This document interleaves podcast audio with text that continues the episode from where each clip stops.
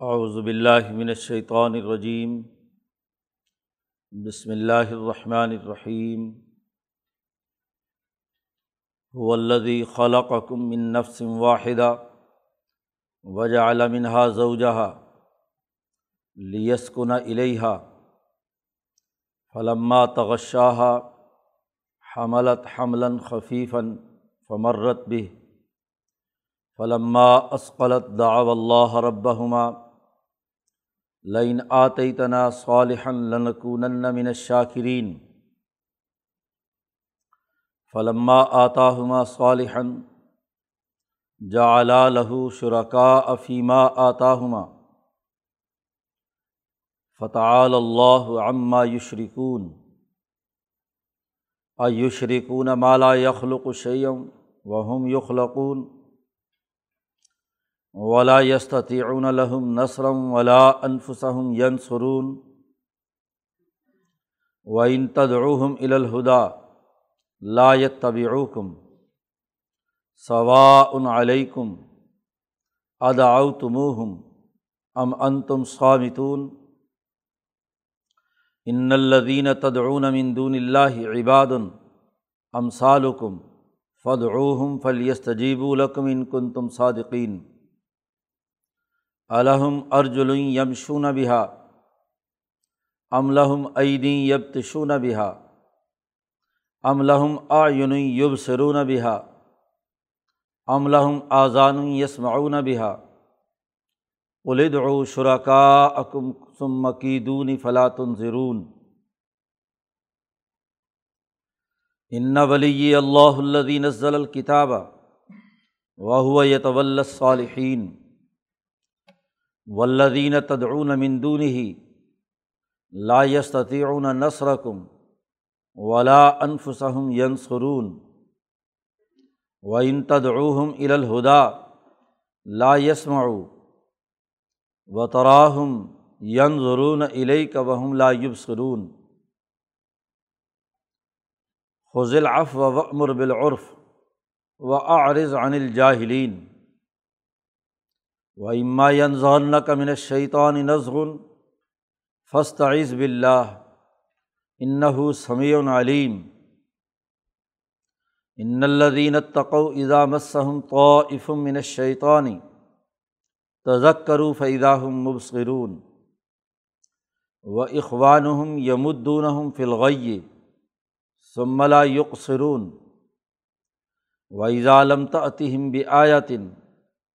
الدین و لولج طبی تہا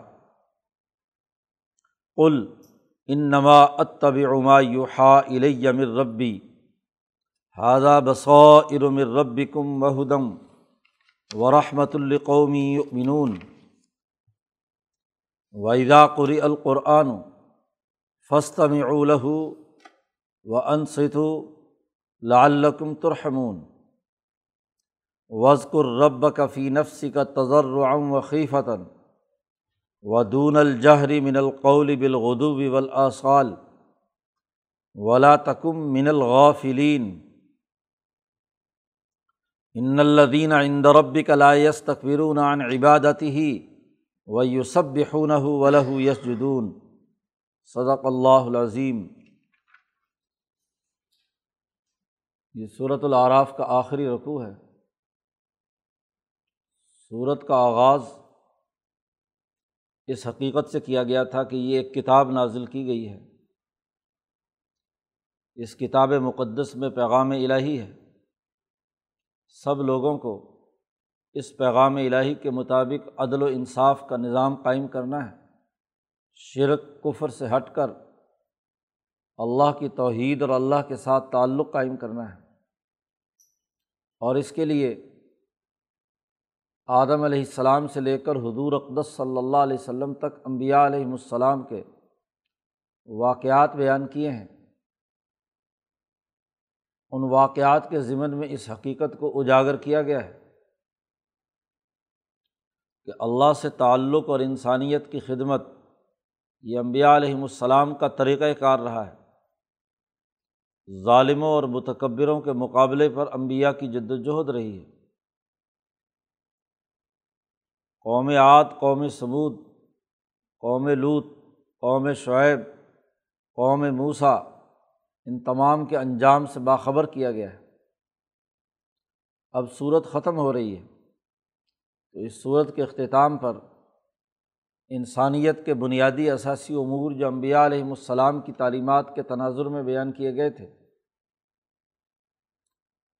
اس کو انسانیت کے سامنے، انسانی رویوں کے تناظر میں بیان کیا جا رہا۔ کہ انسانوں کے بنیادی رویے کیا ہوتے ہیں؟ شرک اور کفر کی جو حالت ان پر طاری ہوتی ہے، اس کے مقابلے پر کیا حکمت عملی اختیار کی جانی چاہیے؟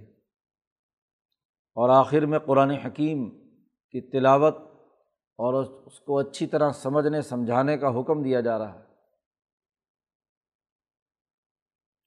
سب سے پہلے تو انسانوں کے رویے بیان کیے ہیں۔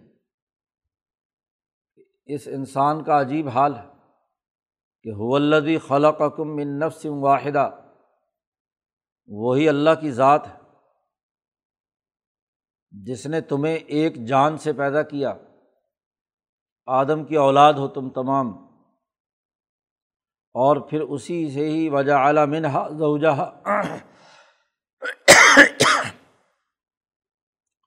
اور پھر اسی سے ہی اس کی بیوی بنائی، اس کا جوڑا بنایا۔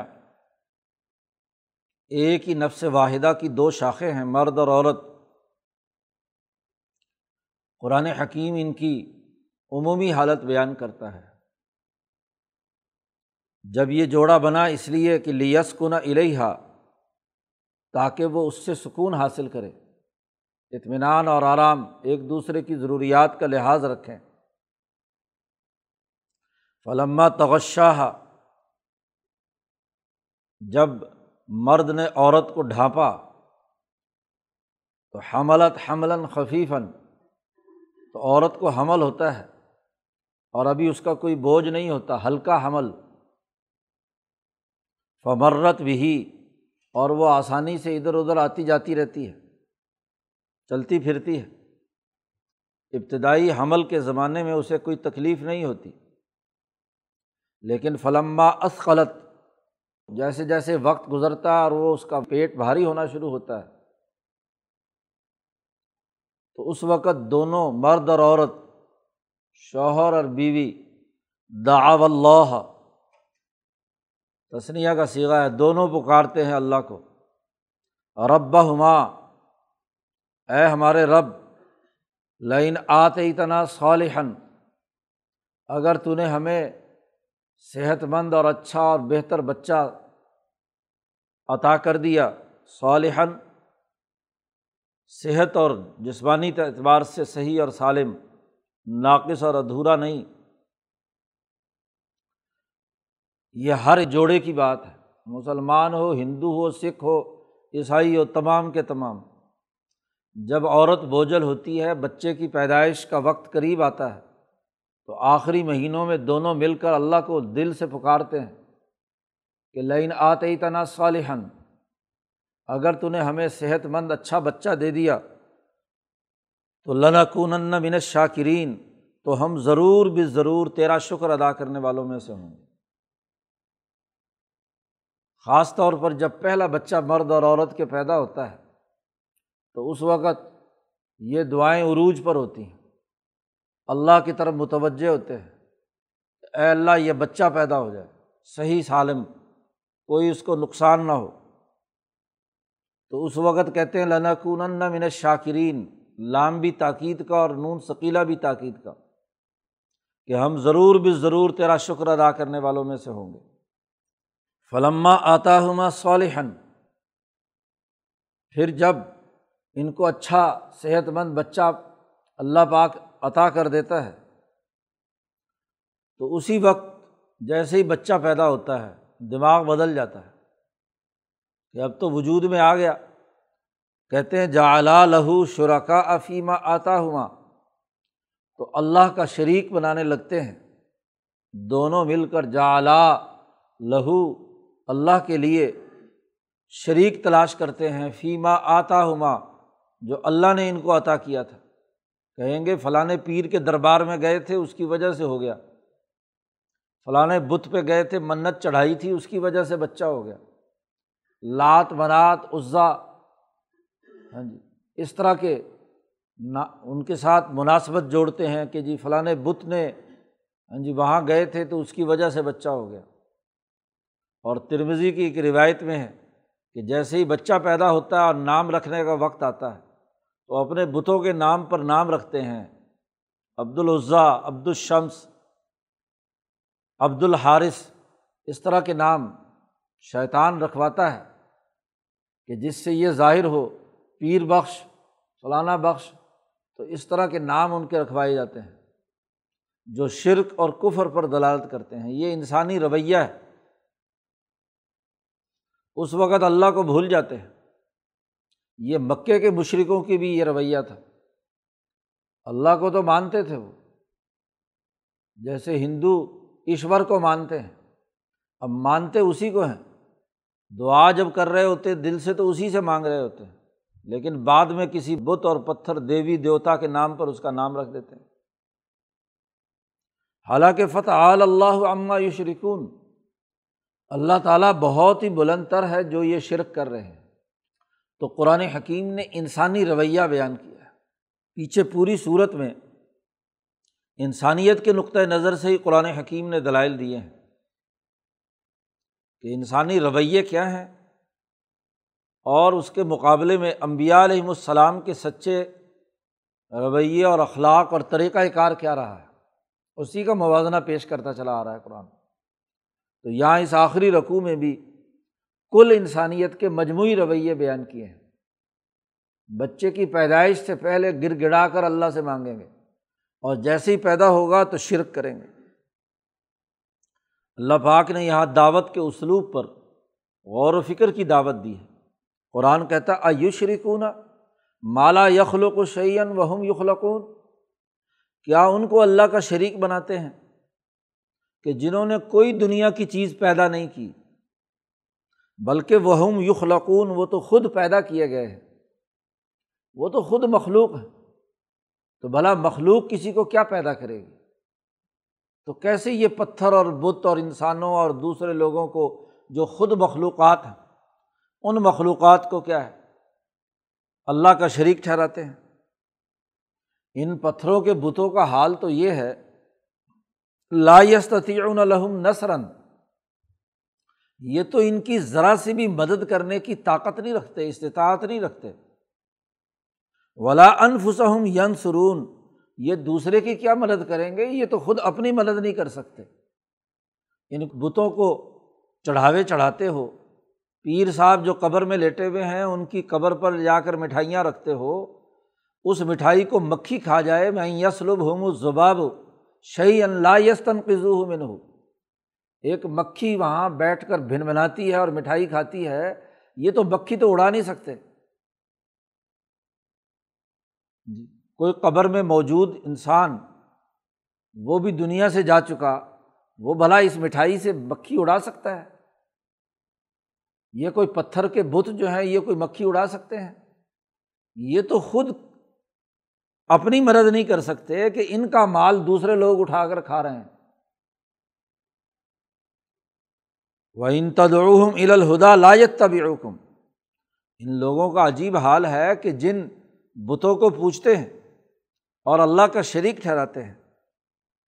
اگر تم ان کو پکارو بھی الہدا صحیح راستے کی طرف، تو ان کے اندر بت پرستی اتنی پیدا ہو چکی ہے لایت طب یہ تمہاری اتباع نہیں کرتے۔ ان کو کسی صحیح راستے کی طرف بتلاؤ بھی کسی پتھر کو، کسی بت کو، کسی قبر کو۔ ثواء علیکم اداؤ تم ام ان تم ثابتون۔ برابر ہے کہ تم ان کو پکارو یا تم خاموش رہو، کیونکہ جب وہ کر کچھ نہیں سکتے تو تمہاری پکار یا تمہاری خاموشی کیا اثر انداز ہوگی؟ یاد رکھو، غور و فکر کرو، سوچو۔ ان اللہ تدعون من دون اللہ عباد بے شک وہ جن کو تم اللہ کے علاوہ پکارتے ہو، وہ تو عباد ام سالکم تمہاری طرح کے اللہ کے بندے ہیں۔ اگر کسی انسان کو بھی پکار رہے ہو، تو وہ بھی تمہاری طرح کا ایک بندہ ہے۔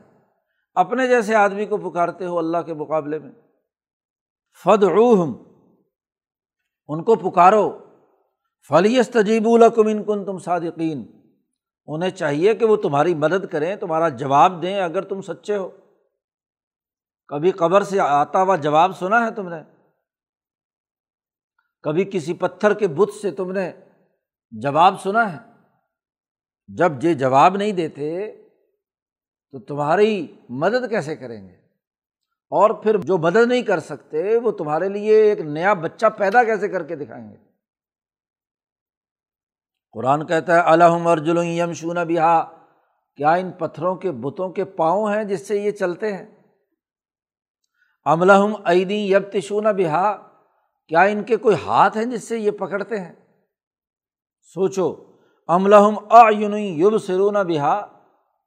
کیا ان کی آنکھیں ہیں جس سے یہ دیکھتے ہیں؟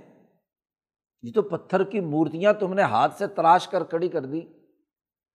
کسی قبر کے اوپر کسی پیر صاحب کی تصویر لگا دی۔ کیا اس میں اب چلنے کی طاقت ہے اس تصویر میں؟ کیا ان کے ہاتھوں میں کوئی گرفت ہے؟ کیا ان کی آنکھیں کوئی دیکھ رہی ہیں؟ عملہ آزان یسماؤن بہا۔ ان کے کوئی کان ہیں جس سے یہ سن رہے ہوں؟ کل اے محمد صلی اللہ علیہ وسلم کیا دیجیے کہ اپنے ان تمام بتوں کو، شرکا کو میرے مقابلے میں بلا لو۔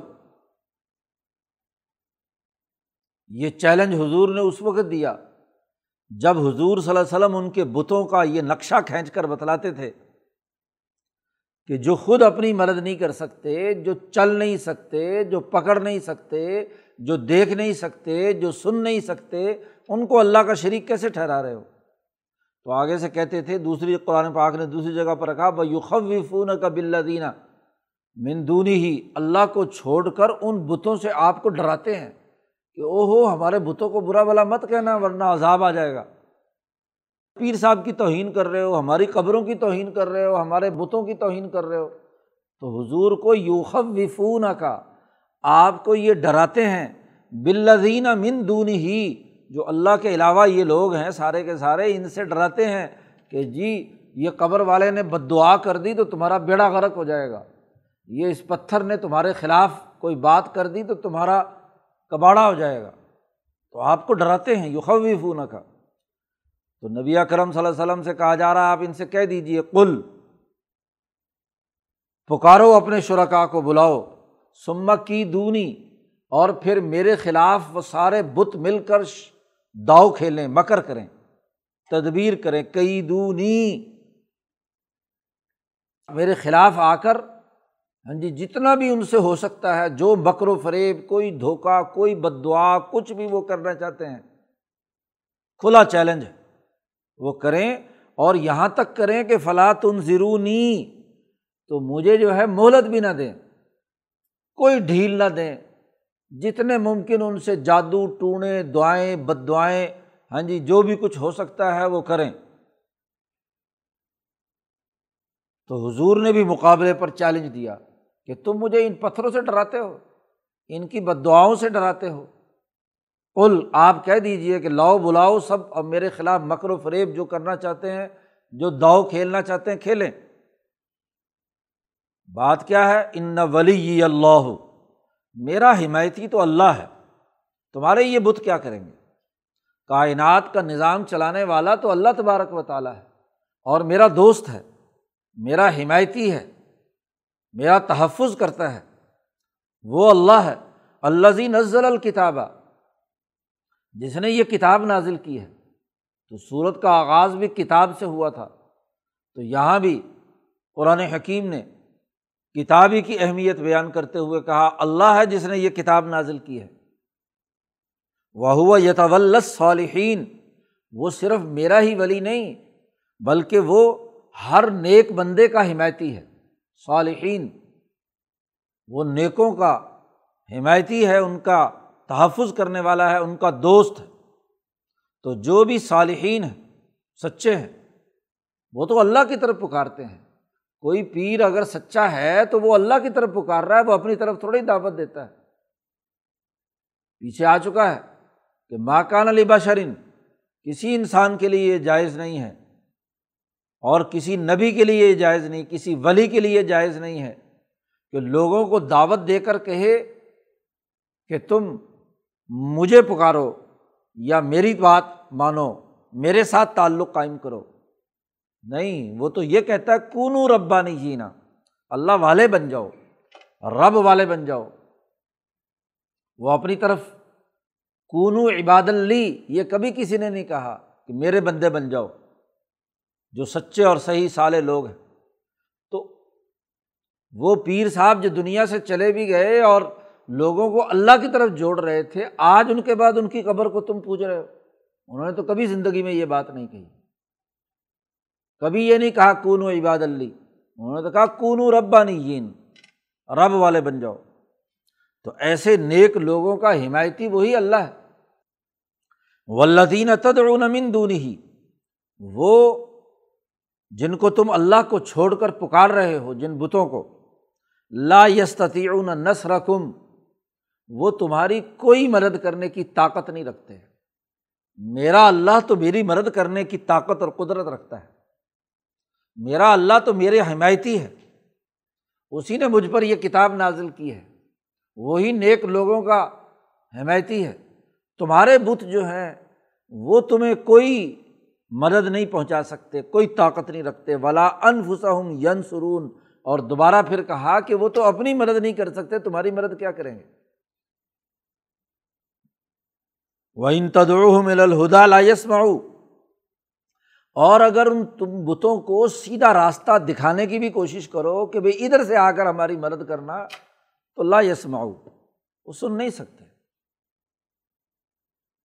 زیادہ سے زیادہ و تراہم ین ضرون الہی کا وہ لا یوب سرون وہ جو تم نے جعلی آنکھیں ان کی بنائی ہوئی ہیں، بتوں کی، آپ ان کو دیکھتے ہیں کہ وہ ین ضرون الہی کا کہ وہ ان بظاہر آنکھوں سے وہ پتھر کے بت ڈیلے پھاڑ پھاڑ کر آپ کو دیکھ رہے ہیں۔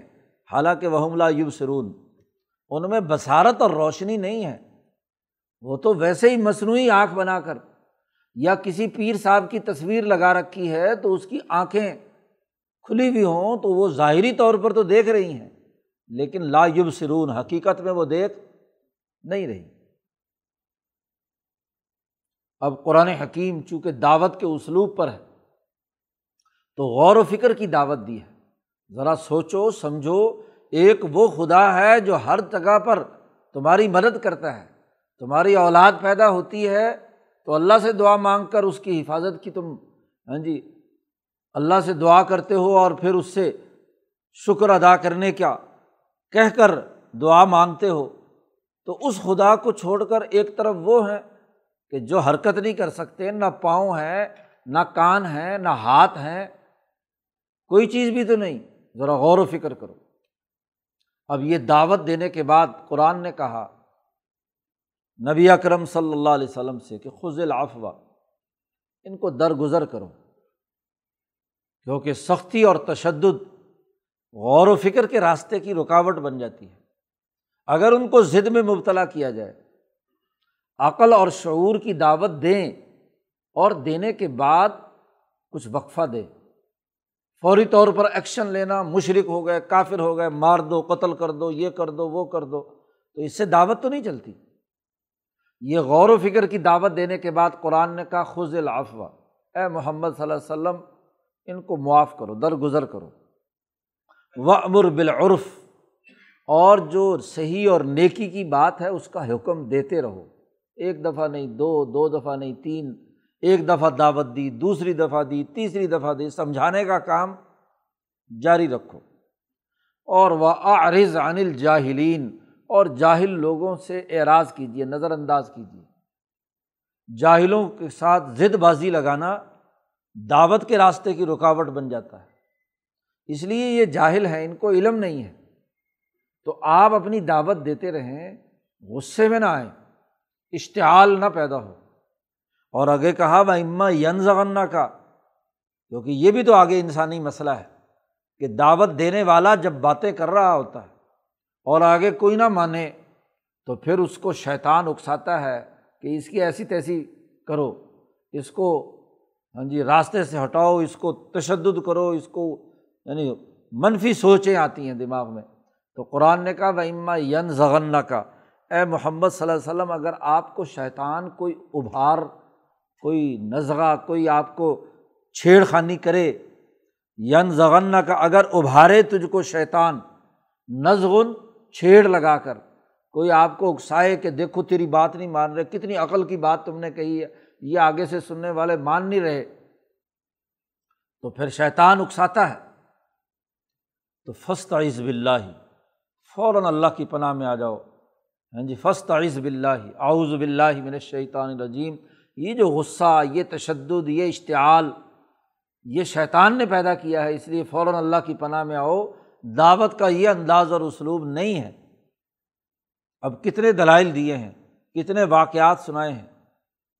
ہونا تو یہ چاہیے تھا کہ قرآن بس ایک جگہ پر ایک نبی کا ایک واقعہ بیان کر کے ایک حکم دے دیتا اور کہتا بس اسے مانو۔ بار بار ہر صورت میں مختلف انداز سے، مختلف پہلوؤں سے کسی نبی کا، کسی واقعے کا کوئی ایک جز لے لیا، اسے دہرایا، کہیں کسی اور واقعے کو ایک اور انداز میں بیان کیا، بار بار دہراتا ہے صورتوں میں۔ اس لیے کہ دعوت کا یہی انداز اور اسلوب ہے، اس میں لڑائی، بھڑائی اور تشدد اور نفرت اور دوسرے کو نیچا دکھانے کی ضد بازی جو ہے، یہ خرابی پیدا کرتی ہے۔ فسط عز بلّہ اللہ کی پناہ مانگیے ان نحو سمیع علیم۔ بے شک اللہ تعالیٰ انتہائی سننے والا ہے اور جاننے والا ہے۔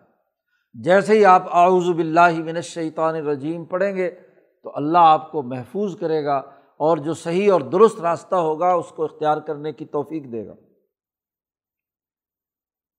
پھر آگے قانون اور ضابطہ بتلا دیا کہ ہر متقی آدمی کا یہی معاملہ ہے کہ ان الدین تقو مسم تو من شیطان بے شک متقی لوگ۔ جب ان کو شیطانی جماعت، شیطان کا کوئی طائفہ، کوئی گزر وہاں سے ہوتا ہے اور وہ چھوتا ہے، شیطانی خیال ان کے اوپر سے گزرتا ہے، شیطان کا کوئی وسوسہ ان پر آتا ہے، کوئی سامراجی تعوتی قوتیں ان کو ہاں جی بچلانا چاہتی ہیں۔ شیاطین الانس والجن، انسانوں میں سے شیطان اور جنات میں سے شیطان، وہ اس کو جب اکساتے ہیں تو تزک کرو فوراً اللہ کو یاد کرتے ہیں۔ چونک جاتے ہیں کہ یہ تو کوئی شیطانی وسوسہ ہے۔ اسی لیے صوفیہ نے کہا کہ شیطانی خطرے اور رحمانی خطرے اور خیال کے درمیان فرق اور امتیاز پیدا کرنا یہ بڑی متقی آدمی کی سب سے بڑی پہچان ہے۔ وہ یہ دیکھے کہ یہ خیال شیطان نے ڈالا ہے یا رحمان کی طرف سے آیا ہے یا نفس کی خواہش ہے۔ تو جیسے ہی وہ شیطانی خیال کا ادراک انہیں ہوتا ہے کہ یہ شیطان نے وسوسہ ڈالا ہے اور اس کے پہچان کا بڑا واضح اور دو ٹوک طریقۂ کار قرآن نے بیان کر دیا۔ جن جن کاموں سے اللہ اور اس کے رسول نے براہ راست حکم دے کر منع کیا ہے، قتل انسانیت کا ارتکاب، زنا کا ارتکاب، چوری، ڈاکہ، گالی، گلوچ، ظلم نا انصافی وغیرہ وغیرہ وغیرہ۔ یعنی جن پر نصوص قطعیہ کے ذریعے سے انسانیت کے لیے حرمت آ چکی ہے۔ یہ اگر خیال آیا ہے تو ضرور شیطانی وسوسہ ہے، بس۔ اور اگر کسی نیکی جن کا اللہ نے حکم دیا ہے، دو ٹوک نماز، روزہ، حج، زکوٰۃ، عبادت، کسی انسان سے خیر خائی کسی کی بھلائی جی یہ خیال آیا ہے تو سمجھ لو کہ یہ رحمانی خیال ہے۔ رحمانی خطرہ ہے شیطانی نہیں ہے۔ جی۔ اور ان کے درمیان میں جو بھی کچھ ہے، وہ نفسانی خیالات ہیں۔ نفسانی خطرہ ہے۔ بھوک لگی تھی، کھانے کا خیال آ گیا۔ اب کھانے کے خیال میں نفس کی تقاضا موجود ہے کہ بھوک لگی ہوئی ہے، کھانا کھانا ہے۔ اب اگر اس کے ساتھ شیطان کا خیال لاگو ہو جائے کہ فلانی دکان سے لوٹ مار کے کھانا ہے، تو نفس کے ساتھ شیطانی وسوسہ داخل ہو گیا۔ چوری کا مال کھانا ہے، رشوت کا مال کھانا ہے۔ تو نفس تبھی تقاضوں کے مطابق خیالات پیدا کرتا ہے۔ پھر شیطان اس پر وسوسہ ڈال کر کہتا ہے کہ زیادہ اچھا تو لوٹ مار کے کھانا ہے، کرپشن کا کھانا ہے۔ تو یہ ساتھ مکس ہو گیا شیطانی خطرہ، نفسانی خطرے کے ساتھ۔ تو بڑا واضح طور پر معلوم ہو جاتا ہے کہ یہ خیال شیطان کی طرف سے آیا ہے یا رحمان کی طرف سے آیا ہے یا نفس کا خیال ہے۔ نفس کا خیال جائز حدود میں ہے تو اسے پورا کرنا ہے، پیاس لگی ہوئی، پانی پی لو۔ نفسانی خیال تھا۔ جی اسی طریقے سے بھوک لگی ہوئی یا کھانا کھا لو، لیکن حلال چھین کر نہیں، لوٹ مار کر کے نہیں۔ تو نفسی خیال یا تقاضا وہ پورا کیا جا سکتا، جائز حدود میں رہ کر۔ لیکن جب حد سے تجاوز کر جائے تو اس کا مطلب یہ ہے کہ اب اس نفسانی خیال کے اوپر شیطان سوار ہو گیا۔ تو تزک کرو فوراً یاد کرتے ہیں۔ پہچان پیدا کرتے ہیں، اللہ کا ذکر کرتے ہیں۔ اللہ کے تعلق سے پہچان لیتے ہیں کہ یہ شیطانی اور سامراجی وسوسہ ہے۔ یہ سرمایہ پرستی کا، سرمایہ داروں کا خیال ہے۔ یہ ان کے مقاصد اور مفادات کے لیے یہ بیان دیا گیا ہے۔ یہ قانون بنایا گیا ہے۔ یہ سسٹم بنایا گیا ہے۔ تو ظلم، لوٹ مار، بد اخلاقی کے تمام چیزیں وہ شیطانی خیالات تو فوراً چونک جاتے ہیں۔ ہاں جی تزک کرو فیضاہم مبصرون۔ پھر وہ اس وقت صاحب بصیرت بن کر اپنی بصیرت اور شعور سے چیزوں کا ادراک کرنے والے ہوتے ہیں۔ عقل و شعور، متقی آدمی کی خصوصیت۔ حضرت جنید بغدادی رحمۃ اللہ علیہ سے پوچھا گیا کہ صوفی کون ہوتا ہے؟ صوفی کسے کہتے ہیں؟ مکتوبات حضرت جنید بغدادی میں ہے کہ حضرت سے سوال ہوا کہ یہ تصوف کی آپ دعوت دیتے ہیں تو کسے کہتے ہیں؟ انہوں نے یہ آیت جواب میں لکھی کہ صوفی اس آیت کا مزداق ہوتے ہیں کہ ان الدین تقو ایزا مسم تو من شیطان متقی لوگوں پر جب شیطانی خیال، شیطان کی چھیڑ خانی ہو، اس کا خیال آئے تو تزک وہ اپنے قلب کے اندر اللہ سے تعلق سے یہ صلاحیت پیدا کر لیتے ہیں کہ فوراً اللہ کے ذکر کے نتیجے میں چونک جاتے ہیں کہ یہ شیطانی وسوسہ ہے۔ عقل و شعور سے کام لیتے ہیں، صاحب بصیرت ہوتے ہیں۔ بے وقوف آدمی صوفی نہیں ہوتا۔ صوفیہ کے سرخیل اور ان کے پہلے مقنن اعظم، مقنن اول سید الطائفہ حضرت جنید بغدادی ہیں۔ وہ تصوف کی یہ تعریف کر رہے ہیں صوفیہ کی یہ تعریف کرتے ہیں کہ وہ جو باشعور ہوں، صاحب بصیرت ہوں، سامراجی اور شیطانی اور تاوتی قوتوں کے تصورات اور خیالات کو سمجھنے کی اہلیت رکھتے ہوں، ان کے اعلی کار نہ بنے وہ صوفی ہے یہ تو متقی لوگوں کا صفت احسان کے حامل سچے مسلمانوں اور صوفیوں کا حال ہے۔ اور وہ اخوان ہوں یا یمدون ہوں اور ان شیطانوں کے جو بھائی ہوتے ہیں جب وہ شیطانی وسوسہ یا خیال یا سامراجی کوئی ہاں جی عمل سامنے آتا ہے، تو یمدون ہوں فلغی وہ ان کو کھینچتے چلے جاتے ہیں گمراہی کی طرف۔ اور اتنی گمراہی کی طرف لے جاتے ہیں کہ سم سم ملا یق سرون وہ اس میں کوئی کمی نہیں کرتے، ان کا شعور مار دیتے ہیں، عقل مار دیتے ہیں، بصیرت ختم کر دیتے ہیں۔ ان کو اپنے مقاصد کے لیے استعمال کرتے ہیں۔ بات سمجھائی بھی جائے تو انہیں سمجھ نہیں آتی کہ یہ کیسے ہو سکتا ہے۔ جی وہ اس سرمایہ داری کی رو میں بہتے چلے جاتے ہیں۔ شیاطین الانس والجن کے جھنڈ کے جھنڈ انہیں اپنے مقاصد کے لیے استعمال کرتے ہیں۔ تو شیطان سے بچنا، شیطانی خیالات سے بچنا، اس کا پہلے حکم نبی کو دیا گیا فسط عیز بلّہ اور پھر تمام متقی لوگوں کی خصوصیت بیان کی گئی۔ اور پھر تیسری جماعت کے بارے میں کہا گیا کہ یہ شیطانی جماعت ہے جو ان کی طرف کشتی چلی جاتی ہے۔ اب اتنے تمام دلائل کے باوجود اب حضور سے طرح طرح کی نشانیاں مانگتے ہیں۔ تو اللہ پاک کہتے ہیں ویدا لمتا اتہم بھی آیاتن جب آپ ان کی مطلوبہ نشانی لے کر نہیں آتے، یہ کہتے اللہ میاں آ کر پہاڑ پر کہے کہ جی یہ میری کتاب ہے یا فرشتے کیوں نہیں اترتے نیچے زمین میں آ کر کہیں کہ یہ کتاب ہے؟ تو طرح طرح کی ایسی نشانیاں مانگتے ہیں۔ تو قالو، کہتے ہیں نبی اکرم صلی اللہ علیہ وسلم سے کہ لولج طبی تھا بھئی اگر تو نبی ہے اور اللہ کا محبوب ہے، اللہ تیرا حمایتی ہے، اللہ کا تو دوست ہے، تو تو اپنی مرضی سے جا اور جا کر جو نشانی ہم مانگتے ہیں تو وہاں سے منتخب کر کے چھین کر کے لے آ۔ اج طبی تہا کیوں نہیں تو لے کر آ جاتا منتخب ہو کر؟ تب پتہ چلے گا کہ تم بڑے پہنچی ہوئی سرکار ہو، کوئی ولی ہو، کوئی نبی ہو، تو جاؤ اور جا کر جو نشانی ہم نے مانگی ہے وہ لے گاؤ، لے آؤ۔ نبی اکرم صلی اللہ علیہ وسلم سے کہا جا رہا ہے کل کہہ دیجیے ایسا نہیں ہوتا۔ ان نما ما یوہا الیہ مر ربی۔ میں تو پیروی کر رہا ہوں، اتباع کرتا ہوں اس کی۔ جو اللہ پاک نے میری طرف وہی کی ہے، میرے رب نے۔ اب میرا اللہ حمایتی ہونے کا یہ مطلب نہیں ہے کہ میں مختار کل خود ہو گیا ہاں جی کہ میں جو چاہوں جا کر وہاں سے اٹھا کر لے آؤں، نہیں، میں اللہ کا فرما بردار بندہ ہوں، میں تو صرف وہی کام کروں گا جو اللہ نے میری طرف وہی کی ہے۔ اور باقی تم نشانیاں ادھر ادھر کی مانگتے ہو، ذرا سوچو حاضہ بسائر مر رب کم یہ قرآن خود ایک بہت بڑی نشانی ہے۔ جو تمہارے رب کی طرف سے بڑی بصیرت والی بات سوجھ بوجھ کی، شعور کی، عقل کی بات بتلا رہا ہے۔ اس سے بڑی بھی کوئی نشانی ہوتی ہے۔ بھلا جو آدمی عقل و شعور سکھائے، بصیرت، افروز باتیں کرے ہاں جی سمجھ بوجھ پیدا کرے، اس سے بڑی نشانی اور کیا ہو سکتی ہے؟ ایک آدمی ہے جو ادھر ادھر کی جہالت کی باتیں کرتا ہے، حماقت کی گفتگو کرتا ہے، بے عقلی کی اور بے شعوری کی باتیں کر رہا ہے۔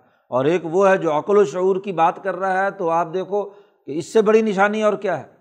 ہادہ بسائر مر رب کم یہ تمہارے رب کی طرف سے بصیرت افروز باتیں ہیں جو قرآن میں آئی ہیں۔ وہ ہدن اور ہدایت بھی دیتی ہیں اور وہ رحمہ اور رحمت بھی ہیں اس قوم کے لیے جو ان بصیرت والی آیات پر ایمان رکھتے ہیں۔ جو ایمان لائے گا انہیں کے لیے ہدایت ہے، جو مانے گا ہی نہیں تو اس کے لیے کیا ہدایت ہو اب قرآن کی حقانیت ثابت کر دی۔ آغاز کیا تھا، کتاب النز اللہ ہم نے یہ کتاب نازل کی تھی تاکہ انسانوں کو ظلمات سے نکال کر روشنی کی طرف لائے۔ تو قرآن حکیم نے اس صورت کے اختتام پر کہا وحیدہ قری القرآن، جب قرآن حکیم کی تلاوت کی جائے تو دو ذمہ داریاں ہیں تمہاری۔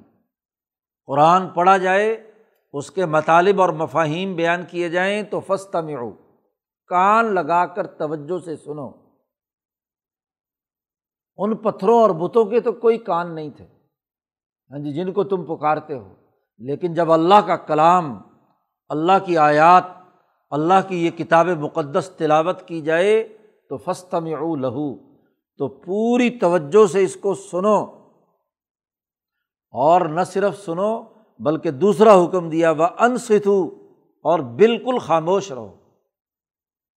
انسان کی صلاحیتیں ایک وقت میں ایک کام کرتی ہیں۔ جب آدمی بول رہا ہوتا ہے تو کسی کی بات سن نہیں رہا ہوتا۔ اور جب توجہ سے سن رہا ہو اور بولے نا تو بات درست نظر میں سمجھ میں آتی ہے۔ تمام دماغی، ذہنی، جسمانی صلاحیتیں ایک کام پر فوکس ہو جائیں تو پھر وہ توجہ سے کیا ہے؟ اثر انداز ہوتی ہے۔ جس آدمی نے لیکچر توجہ سے سنا ہی سنا کلاس کے اندر، اس کو کیا بات سمجھ میں آئے گی؟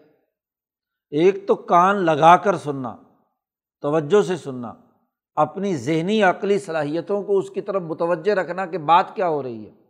اور دوسرا، زبان سے خاموش ہونا، آپس میں خسر پھسر لگی ہوئی ہے۔ ہاں جی طالب علم بیٹھے، خاص طور پر پچھلے بینچوں میں بیٹھے ہوئے، آپس میں ہی باتیں کر رہے ہوتے ہیں۔ ادھر ادھر کی کانا پھوسی کر رہے ہوتے ہیں۔ تو بات کرنے کے دوران لیکچر سمجھ میں نہیں آ سکتا، بات سمجھ میں نہیں آ سکتی۔ دو باتیں لازمی ہیں۔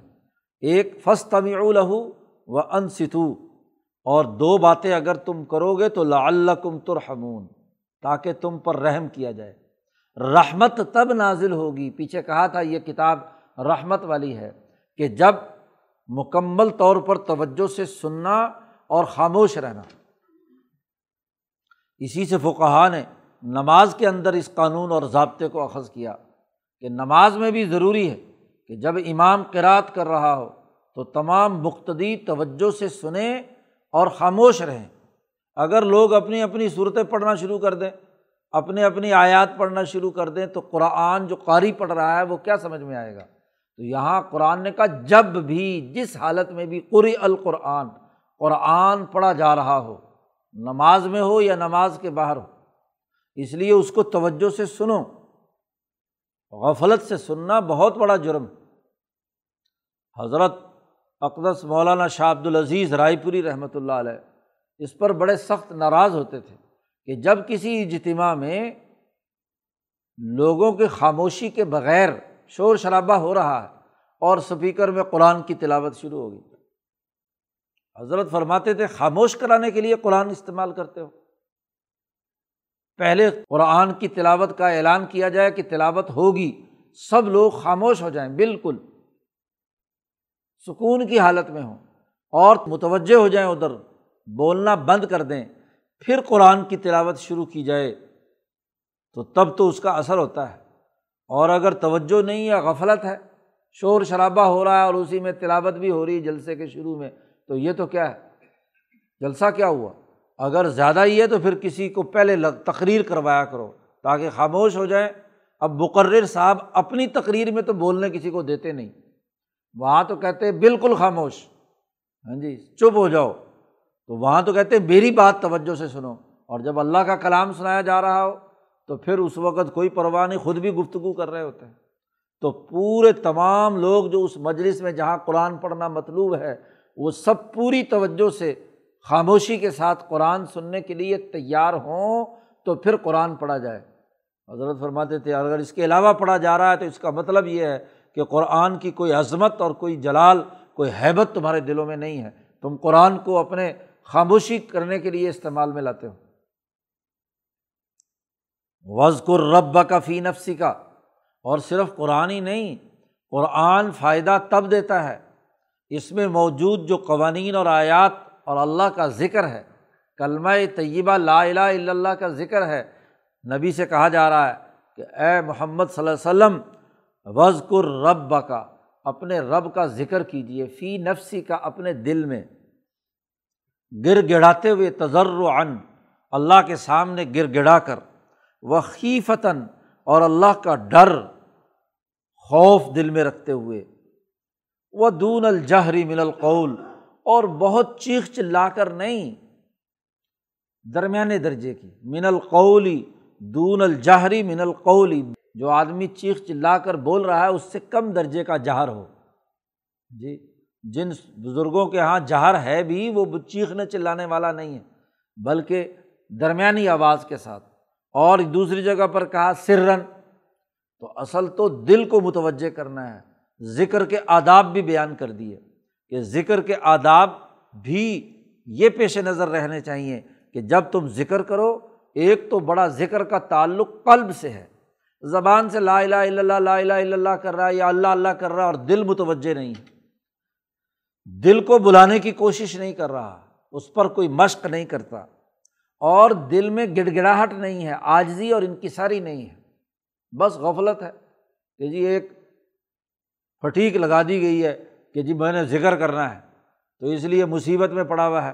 نہیں، ذکر پوری توجہ سے گڑ گڑا کر اللہ کے سامنے، عجز و انکساری سے اور خیفتاً۔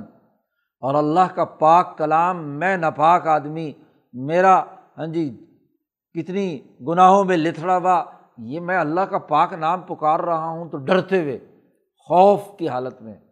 اللہ کا خوف اور اس کا روب، اس کی عظمت و جلال اس کی عظمت ہاں جی حیبت وہ اس کے دماغ میں ہو، تب تم ذکر کرو۔ اور ذکر بھی دونوں وقت کا، بالغدو بھی ول آسالی صبح بھی اور شام بھی۔ ایک وقت کا ذکر نہیں ہے، صبح فجر کے وقت بھی۔ اسی لیے ہاں جی امام شاہ ولی اللہ دہلوی نے صبح جلدی اٹھ کر جو ذکر تباشیر صبح کا ذکر جو ہے، وہ سب سے زیادہ فائدہ مند ہوتا ہے۔ تو وہ صبح کا ذکر اور شام کے وقت ذکر۔ یہ کیجیے لاتکم من الغافلین، تم غفلت والوں میں سے نہ ہو۔ تو اصل تو غفلت دور کرنا ہے۔ غفلت، بسا اوقات ایمان بھی موجود ہوتا ہے، اللہ سے تعلق بھی ہے، لیکن غفلت آ گئی، کوئی نفسانی تقاضا، کوئی ضرورت، کوئی چیز ایسی جس نے غافل کر دیا اللہ کے ذکر سے۔ تو نبی سے کہا جا رہا لا تکن من الغافلین، غافلین میں سے مت رہیے، بلکہ وزقر رب کا حکم ہے، ذکر کیجیے صوفیہ اکرام نے اسی سے کیا ہے، ذکر کی، کے لازمی ہونے کو بیان کیا ہے کہ یہاں حکم دیا گیا ہے، نبی کو حکم دیا گیا ہے۔ تو جو نبی سے عشق رکھتا ہے، نبی سے تعلق رکھتا ہے، اس کی ذمہ داری ہے کہ اپنے رب کا ذکر گر گڑاتے ہوئے، ڈرتے ہوئے کرے۔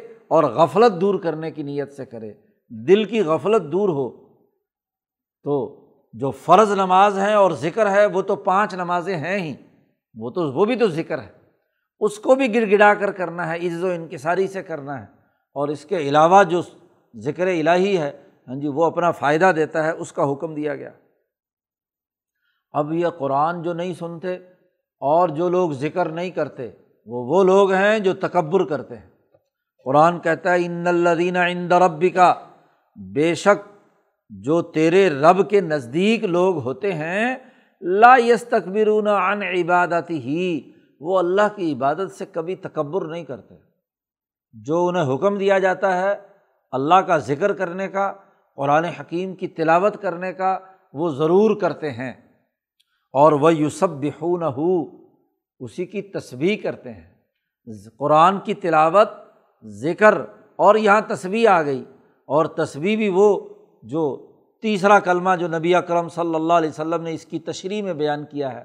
جی تو یہ تصویر ہے یہ یہ چیزیں ہاں جی ہر مسلمان کے لیے جو اللہ سے ہدایت، رحمت اور اللہ سے انعام حاصل کرنا چاہتا ہے، جو پیچھے بصیرت اور عقل و شعور حاصل کرنا چاہتا ہے۔ ہادہ بصائر و مر رب کم یہ جو بصیرت حاصل کرنا چاہتا ہے، ہدایت حاصل کرنا چاہتا ہے، رحمت حاصل کرنا چاہتا ہے، اس کے لیے قرآن کی تلاوت، ذکر اور اللہ کی عبادت سے تکبر نہ کرنا اور تصویر کرنا۔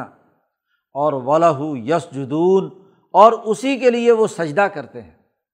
جی وہ اس سے انکار نہیں کرتے۔ اللہ ہی کے لیے سجدہ ریز ہوتے ہیں۔ اللہ سے ہی وہ اس کے سامنے گر گراتے ہیں یعنی نماز پڑھتے ہیں۔ تو نماز کی پابندی، تیسرے کلمے کی تصویر ذکر، اذکار، تلاوت قرآن حکیم، یہ تمام چیزیں انسان کے لیے بصیرت پیدا کرنے، ہدایت کا راستہ اختیار کرنے اور رحمت پیدا کرنے کا سبب بنتی ہیں۔ لقومی یؤمنون، ایمان والی قوم کے لیے۔ اور چونکہ ان تمام باتوں کا حکم دیا گیا ہے، حضرت محمد مصطفیٰ صلی اللہ علیہ وسلم کو، اور حضرت محمد مصطفیٰ صلی اللہ علیہ وسلم نے یہ تمام کام کیے ہیں۔ تو اس لیے درود شریف پڑھنے کا جو صوفیہ حکم دیتے ہیں، تو وہ بھی اس لیے کہ تاکہ حضور کی محبت پیدا ہو، حضور کا عشق پیدا ہو، اور جیسے حضور نے کیا، اسی طریقے سے وہ قرآن کی تلاوت، نماز اور باقی تمام چیزیں کرے۔ حضور نے فرمایا سلو کمار آئی تمونی اسلی ایسے نماز پڑھو جیسے میں نے ہاں جی نماز پڑھ کر تمہیں دکھائی۔ تلاوت ایسے کرو جیسے حضور تلاوت کرتے تھے۔ توجہ کے ساتھ ہاں جی ذکر ایسے کرو جیسے اللہ تبارک و تعالیٰ کا ذکر خود نبی اکرم صلی اللہ علیہ وسلم کرتے تھے۔ تو یہ تمام اعمال درود شریف، تو یہ اس، یہ جو یہاں جنید بغدادی رحمۃ اللہ علیہ نے صوفیہ کے اعمال بیان کیے ہیں تو ان الدین تقو سے لے کر یہاں تک یہ صوفیہ کا طریقۂ کار ان آیات میں بیان کیا گیا ہے۔ تو تصوف کی تمام بنیادی وظائف اور اعمال انہیں آیات سے اخذ کیے ہوئے ہیں اور یہاں واضح طور پر اللہ نے حکم دیا ہے وزق الربا کا قری القرآن فستم و انست اور تکبر نہ کرنا، سجدہ کرنا تصویحات کرنا وغیرہ وغیرہ۔ تو یہ اپنی طرف سے کوئی معمولات نہیں بنائے گئے۔ صوفیہ نے انہیں آیات سے اخذ کر کے علم الاحسانی و سلوک مرتب اور مدّ کیا اور پھر اسی کے ضمن میں جو شیطانی وسوسے اور خیالات ہیں، ان کو سمجھنے کا طریقۂ کار بھی واضح کر دیا۔ تو یہ آخری جتنی بھی آیات ہیں، یہ بنیادی طور پر علم السلوک والاحسان کی بنیاد ہے۔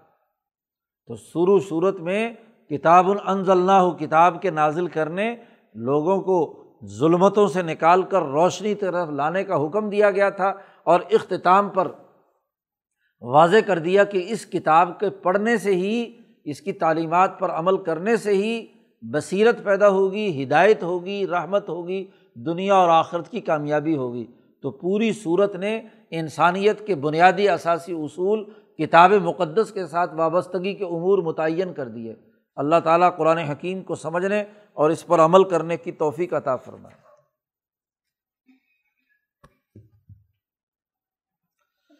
اللہ وسلم